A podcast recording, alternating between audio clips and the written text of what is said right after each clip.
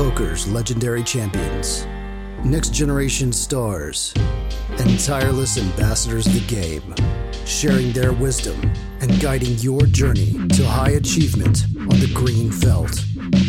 This is Tactical Tuesday on Chasing Poker Greatness with your hosts, Brad Wilson and John Chai.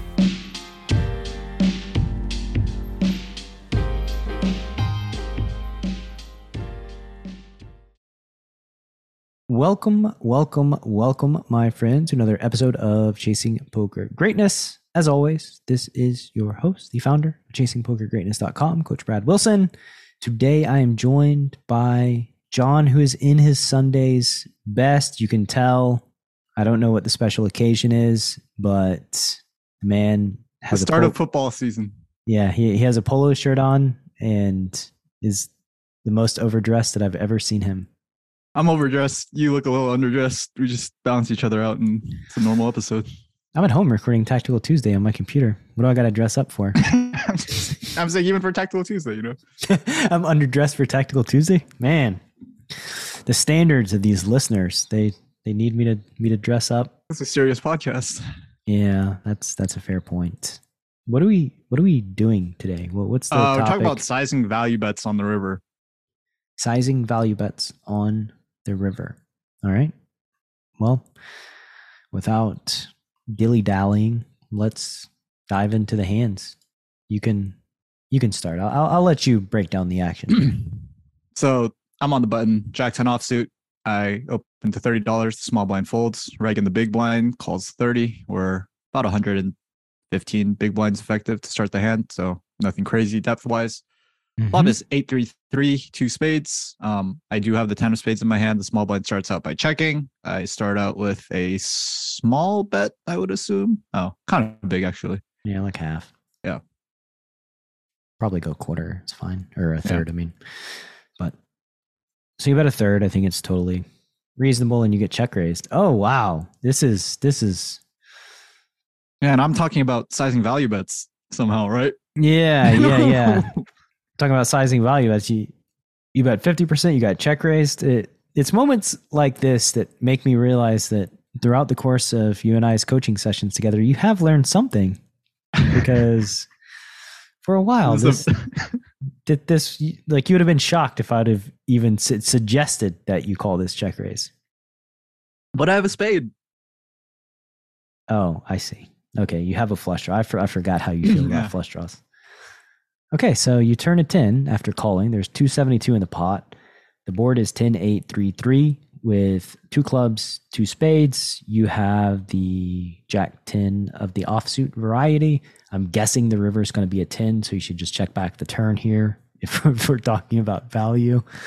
Um, but yeah, talk about your turn decision. So turn goes check check. I mean, I think that's.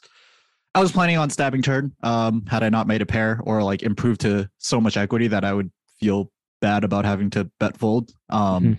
that doesn't happen very often. So I do make the pair now. I think like their villains check raise on the flop is extremely polarized. It's going to be a lot of I don't know club club hands, know. spade spade hands, three x. I think they could check value. raise some like 8x too. Sure, sure, like sure. weaker Yeah, 8x. Yeah. Maybe it is. Yeah, maybe it's not completely polarized. Like it, it definitely could be merged. Maybe like the really strong eight x, like ace eight, king eight, check raise the flop. Yeah. Um, that's totally reasonable as well. Um, I do make a pair though, so now versus that like relatively polar range, I'm just checking back, going for one bet on the river. Mm-hmm. So you check. River's a four of diamonds. No full house. So villain checks, which is where we make it to sizing of your value bet here, targeting 8x. Because that's that's what's interesting about this hand, right? Because like to make a value bet, you have to be targeting something, which means the flop Yep. check raise is more you felt it was more mergy in nature. Yeah. I think when they check raise and then check twice, it's it their range feels extremely mergy to me. Where like I would just expect. I know. I just, We this- went from extremely problem of mine. polarized to extremely mergy. No, no, no. When they check Always raise the flop, extremely though. when they check when they check raise the flop, I think that's I'm I'm I'm I think that's more polarized than like mergy. Once they check raise the flop and then check the turn, we're like more into merged land. Once they check raise the flop, check the turn, and check the river, I think we're like full on into merged land. I don't think they're doing Extreme don't think- merge land. Yeah, yeah. Just a lot of 8x now. Maybe like maybe pocket nines that doesn't three bet pre or something like that. Is that's Yeah. just what I expect them to show up with a lot. I'm just mar- marveling at like nothing's ever like polarized or merged. It's it's extremely merged or extremely Oh, yeah, yeah, polarized. There's yeah. So If it was only a little bit, we would. All right. Anyway, you, you go ahead. so I go ahead. I try to target those 8x hands. Yeah, I don't know what you think about the Uh, size. I think this is where. yeah. I would just go bigger. I think. Yeah, I would just like overbet probably. Oh wow. That big. Okay. I mean, you're polarizing, right? Like Yeah. polarizing versus the the extreme merginess. Yeah. Yeah. Yeah. Yeah.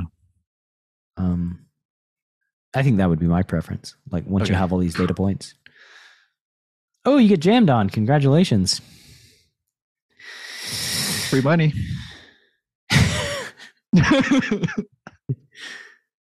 Oh man, free money. I would have felt much worse if I would have overbet and they would have jammed.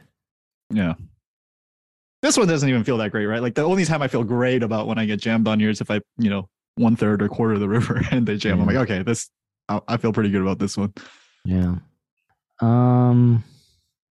I, I, I I'm I'm flummoxed. Uh, I feel bad about it, but Yeah. My, I mean, I can, I'll just reveal my thought process in these spots. When I get check raised here, like after a line like this, or after they've just checked a bunch of times previously before the river, I yeah, I struggle you- to give them credit. Yeah, you, you default to like if you had a good hand, wouldn't you have bet at some point?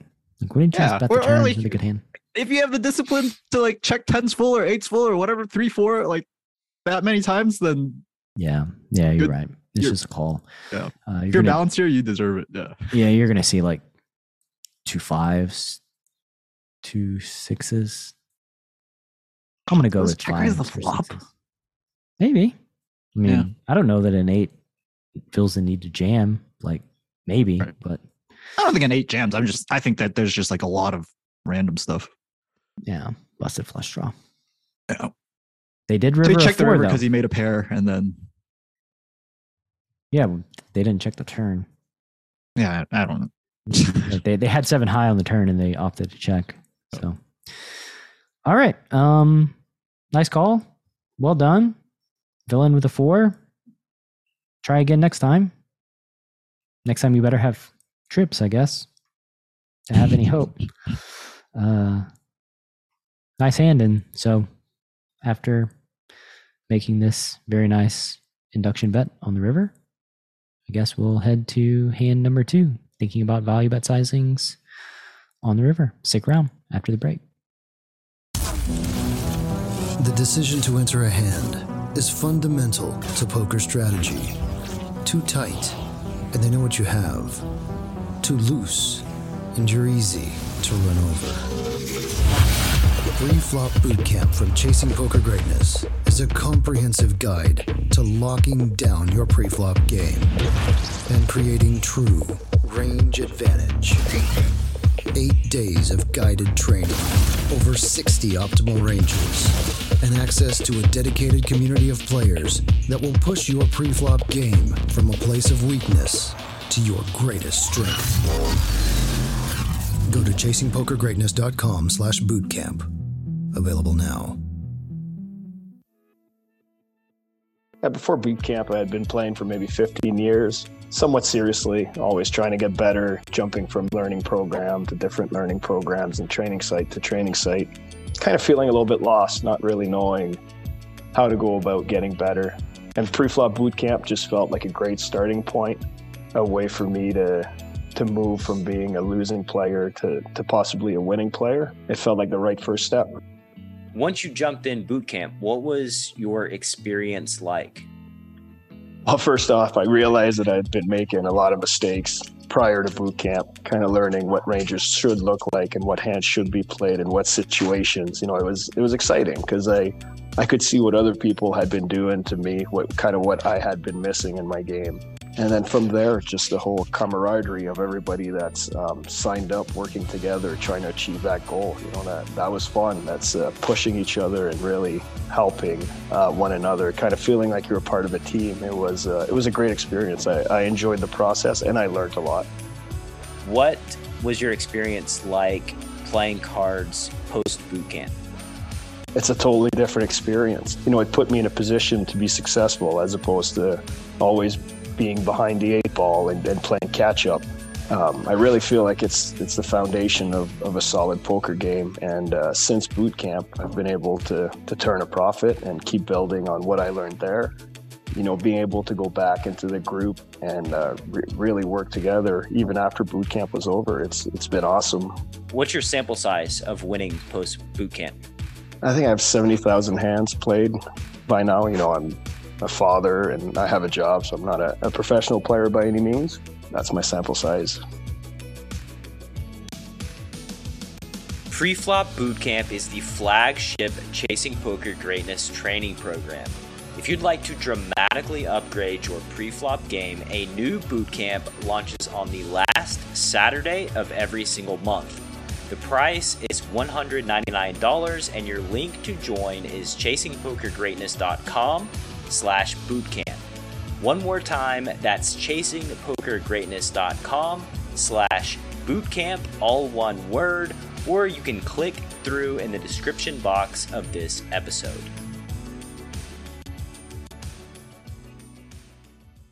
All right. Welcome back to today's episode of Tactical Tuesday. Hope you enjoyed the break. Now we've got another hand queued up where John's going to be value betting on the river and trying to figure out what the best size is. So to start out, John has the Ace of Diamonds, Queen of Hearts. He opens to $25. The big blind three bets to $120.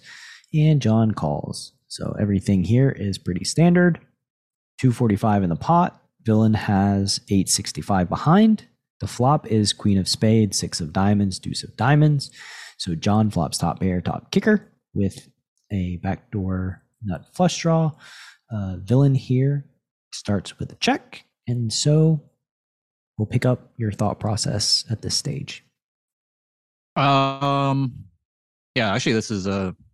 I I wasn't even ready to talk about this as like a decision point, but this is definitely is there definitely is a decision here whether to bet top or top kicker or check back. Um, I decided to check back here. I think I I'm actually kind of indifferent towards like betting and checking in this spot. I think ace queen is definitely going to be strong enough to bet.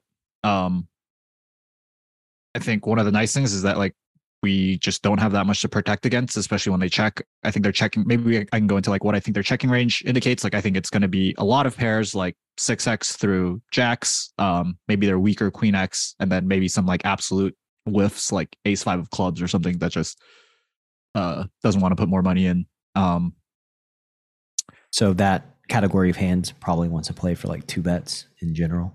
Yeah. Makes sense. So you check back. Flop turn is an eight of spades, and villain goes ahead and checks again. So at this stage of the game, pretty sure we should start betting for value.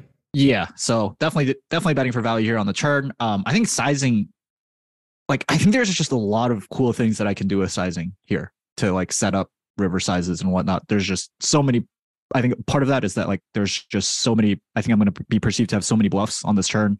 Um, so yeah, I mean, this is where really like I wanted to start discussion. Like, what size are you betting on the turn, and kind of like what 70. what are you thinking about in terms of river sizing? I would just go seventy. Seventy, and then jam the river. Yeah, yeah. Like okay. there's two forty five. You bet seventy, like one sixty ish. Uh, villain's going to have 700. There's going to be like a little over 600 in the pot. So SPR is around one, and you can just jam river versus check. But yeah, I, I, bet, uh, I, either 70 like, or 70 or overbet probably. Wow. I went like totally in the other direction. I, I thought 70 would be like the the standard size for sure. Um, I just wanted to get, I don't know, I just, I guess I was trying to get called by like a very wide range um, once he checks twice. And so I went with 30 and then overbet. Hmm. Yeah, maybe that is perceived to be bluffier. 30 overbet. It's it's actually that might be better than 70. I'm assuming that's the the reason why was keep their bluff catchers like Right, right. have no reduction on their bluff catchers and then just rip rip river over bet. Have every single pair call the turn, basically. yeah, yeah, yeah, yeah. Well, that's pretty good thought, I think. Um, so you bet 80 into 245. Villain calls. River's a seven of hearts. So final board is queen six deuce eight seven. There's no flush available. Villain checks. There's four of four in the pot. They've got 785. And now you just hit them with the 2x. Yep. Just hope to get bluff caught by that weak queen X pocket pairs between nines and nines, tens, and jacks. I Yeah, guess here- exactly now. Here's here's an overbet. Val, overbet for value. Okay. That's exactly the spot from the hand before Yeah. with a pair. I think this spot, I don't know. Maybe it's like because of the board texture, like queen six, deuce eight, double flush draw on the turn. I'm just like, oh, like I can, I get to rep so many, you know, just miss stuff here. Although I guess nine ten gets there and that, that, that's like the only thing that completes. But yeah, I'm still going to have like all the jack tens, all the jack nines, all the spades, all the diamonds that check back. And then like probably just some like total random stuff like king jack of clubs. I, I, So, think, I mean, I, I I think it's good. I was just pointing out that like you have top pair in both spots, and like Mm. the one you're hesitant to overbet, and the other you're like Right, happy right. to two x rip. Right. Right. Yeah. That's a good point. I, I, yeah, the last hand I, I really didn't consider overbetting, but I think that's really cool on the river. And like, Well, you got Uh, more money from by overbetting. Yeah, but I don't expect people to induce. Like I would expect people to hero. Like I would expect the EV of overbetting to be higher than the EV of betting big and sometimes inducing. They probably just call with the four when you overbet. Yeah, on the exactly. river. So so Yeah. like you you miss you miss inducing, but Mhm. I think they don't always jam with the four either. Exactly. Yeah. So like, yeah. I, I Um, really like overbetting the last hand. Yeah. Works out here. They do have the top pair, which is nice, and they block 9 10, which is nice for them, they think. But hero reigns supreme again. Max value from top pair. Yeah. Top kicker versus top pair weak kicker. Honestly, this is kind of a big cooler when like it's a three bet pot and the flop gets checked through. I think. like I'm just that guy is probably so happy to call it with queen ten. Yeah, call I, river jam with queen 10. am not exactly sure what you could do to make them fold the top pair. I don't Yeah, know if true. there's anything that you could do if you just open rip the flop. Yeah. they might go with top pair. So like, this is a, a hand where they're pretty pretty much destined to get stacked, Yeah. or the hand that they have. But the goal is to basically stack a, a wider spectrum of Mhm. hands by taking the line that you took. So Right. well played. Uh, that's really all that I have for this week's episode of Tactical Tuesday. Look at us, man. We got like sub 20 minutes. We're we're like a sitcom type length now. 21 minute episodes. We can fit in nine minutes of commercials somehow. Make it 30. We'll just have to find some sponsors. Yeah, need to find sponsor. It's just going to be like wolf ads for nine minutes. Us sponsoring ourselves. Every street is a wolf ad. Uh, all right. Good episode. Good stuff. As always. Uh, until next time. See you next week. See you next week. Thanks for listening to Chasing Poker Greatness. You can subscribe on Apple Podcasts or on your favorite podcast app.